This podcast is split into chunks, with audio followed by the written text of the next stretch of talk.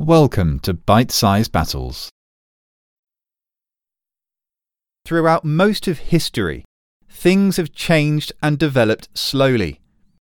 As long as people are fed and entertained, or indeed crushed with fear, as has happened many times in the past, they don't demand too much. But sometimes, quite often in fact, the status quo isn't enough to keep people acquiescent, and the masses, or at least powerful figureheads, put pressure on the rulers or elites to make change more quickly.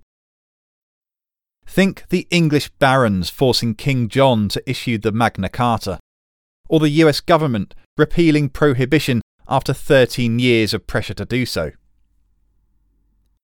But what happens when enough people demand something but the ruling elite doesn't want to give it?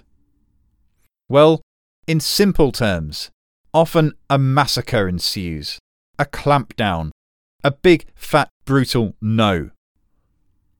Think the Hungarian Revolution in 1956, a popular uprising among Hungarians demanding freedom from Soviet domination. The Soviets said niet, with 30,000 troops and 1,100 tanks, and snuffed the revolution out in ruthless fashion. But sometimes a revolution takes place which gathers enough pace and enough support from people who fervently believe in an ideology that suddenly, snap. The rulers can't snuff them out all that easily, and a fight breaks out between those loyal to the status quo and those demanding something altogether different. A major break in the continuation of a nation's, a continent's, or even the whole world's history occurs. Last time we looked at religion as a cause for why we fight. Ideologies can be just as powerful, secular religions for their adherents. So, welcome to this, the fourth episode of Why We Fight Revolution and Ideology. There was once a period of about a hundred years, from the 18th to the 19th centuries, in which it seemed the status quo was being threatened or overturned everywhere.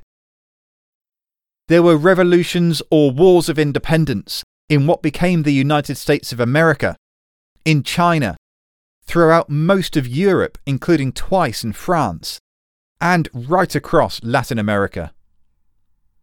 So frequent and widespread were these the time has become known as the Age of Revolution. The spark for these emerged from a revolution of a different kind the scientific revolution.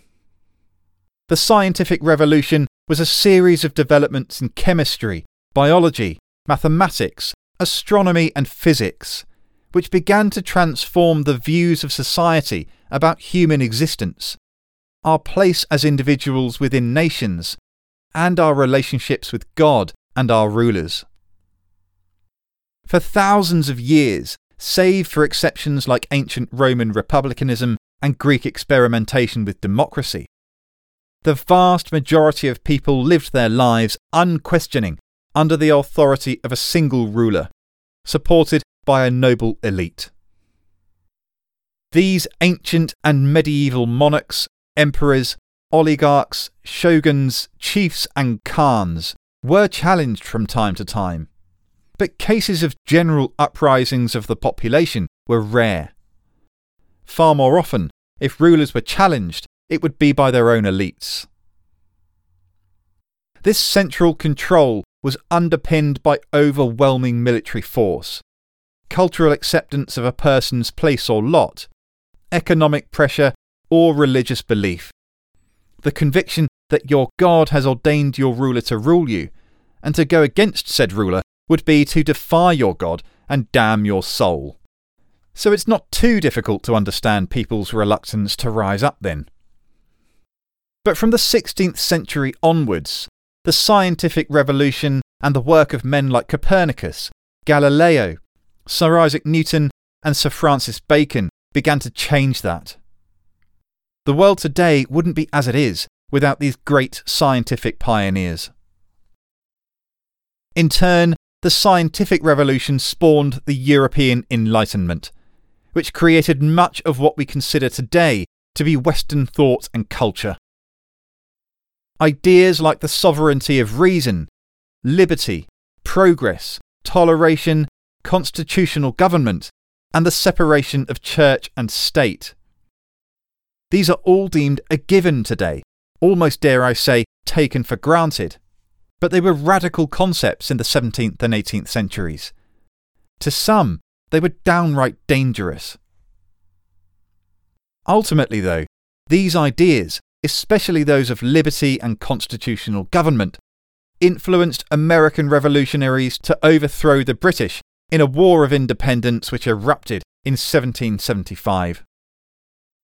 The British, of course, resisted these ungrateful Yankees, whose colonies wouldn't even exist had it not been for them. But gone were the days when a ruler could simply expect his or her subjects to obey and pay. Those subjects demanded a say in how they were ruled and the laws that governed them. And when the Americans were denied these simple things, the deck of cards collapsed.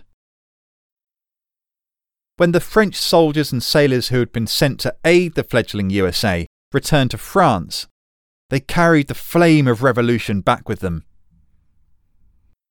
Louis XVI and thousands of French aristocrats felt the new wave of revolution on the backs of their necks as they crouched over the benches of guillotines in 10 years from 1789 to 99. A few years later, as Napoleon's armies swept across Europe, so too did the seeds of change. His occupations sparked nationalist movements everywhere, which then, after Napoleon's demise, morphed into violent demands for greater levels of democracy and much, much less monarchism. The Spanish and Portuguese empires in Latin America fractured as they became too weak to hold them together. And entire new nations emerged Colombia, Venezuela, Peru, Ecuador, and Bolivia. The scientific revolution and the Enlightenment had given birth then to such powerful new ideologies that they swept across continents, tearing down centuries old monarchies, breaking up empires, and destroying orthodoxies which had previously stood undisputed. Of course, not all the revolutions of this period were entirely, or even at all, about the ideas of the Enlightenment. But the point is, new and attractive ideologies drove millions of people to war, to fight for what they hoped was a better future. And we can see the same effects with equally powerful but hugely damaging ideologies like Marxism, Bolshevism, and communism. Their proponents have been so committed to the ideals of these ideologies that the new ruling elites demanded changes that were so harsh and fast and simply wrong that many millions of people died in the 20th century because of them. China's Mao is reputed to have killed 45 million people. 3 million died in Pol Pot's Cambodia, 20 million in Stalin's Soviet Russia. The ideologies of fascism and Nazism, too, were responsible for the deaths of possibly 80 million people, including 6 million Jews. But before World War II, they were alluring, tempting ideologies which promised a better life and more national prestige. They lured in Italy, Germany, and Spain, the latter through a bitter civil war. But given the very costly failed experiments of far left and far right ideologies, you might think the 20th century's lessons would be so blindingly obvious that those ideologies would have died in 1945 and let's say at the fall of the Berlin Wall in 1989. But there's been a recent resurgence in interest in far left and far right ideologies. They remain seductive, and often because they give people a chance to voice discontent when they feel disenfranchised by a perceived political or cultural status quo, or indeed a change to the status quo which they don't like. In the US, for example, it's no accident that there is a simultaneous increase in self styled Antifa riots and far right violence. The more one feels threatened by the other, the more motivated each become in a vicious cycle that must be interrupted and calmed. Because history teaches us that revolutions and civil wars start this way. Ideology is so potent that it also led to a global Cold War which lasted half a century and led the world to the brink of nuclear catastrophe. Generally considered to have begun with the Truman Doctrine in 1947 and ended with the dissolution of the Soviet Union in 1991, the Cold War was essentially a military and ideological standoff between the democracies of the West and communist Soviet Russia and her allies. The Cold War got hot through deadly conflicts in Korea and Vietnam, but it came closest to all out annihilation during the Cuban Missile Crisis in 1962.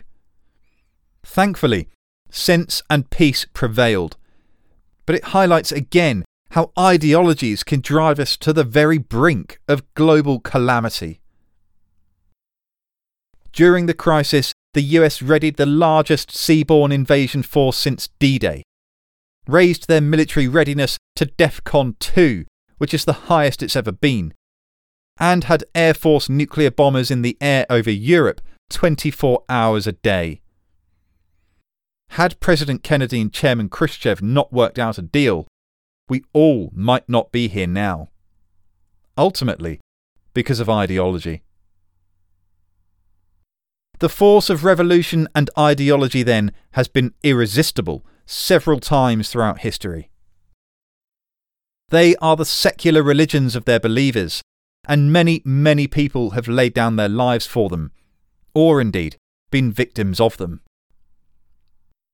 I'll close with that famous quote so often misattributed to Voltaire, but actually written by Englishwoman Beatrice Evelyn Hall. It reads I disapprove of what you say, but I'll defend to the death your right to say it. This one line has summed up for so many the widespread belief in Western culture of the paramount importance of freedom of speech. It's self stemming from each man and woman's birthright to live life free. Freedom is an ideology and has been fought for by Spartacus and his slave army by Scotsmen under William Wallace and Robert the Bruce, by American and French revolutionaries, by Poles, Arabs, Indians, Filipinos, and of course by millions of Allied servicemen and women in World War II. And that list is just a tiny fraction of people who have fought for freedom. So here's a call for all of us who disagree with one another. Don't fight each other Savour your right to disagree at all. Join us next time for one of the earliest causes of human conflict the lust for territory. I'll see you then for the fifth episode in this Why We Fight series Land. I'm Andrew Mackenzie. Thanks for listening.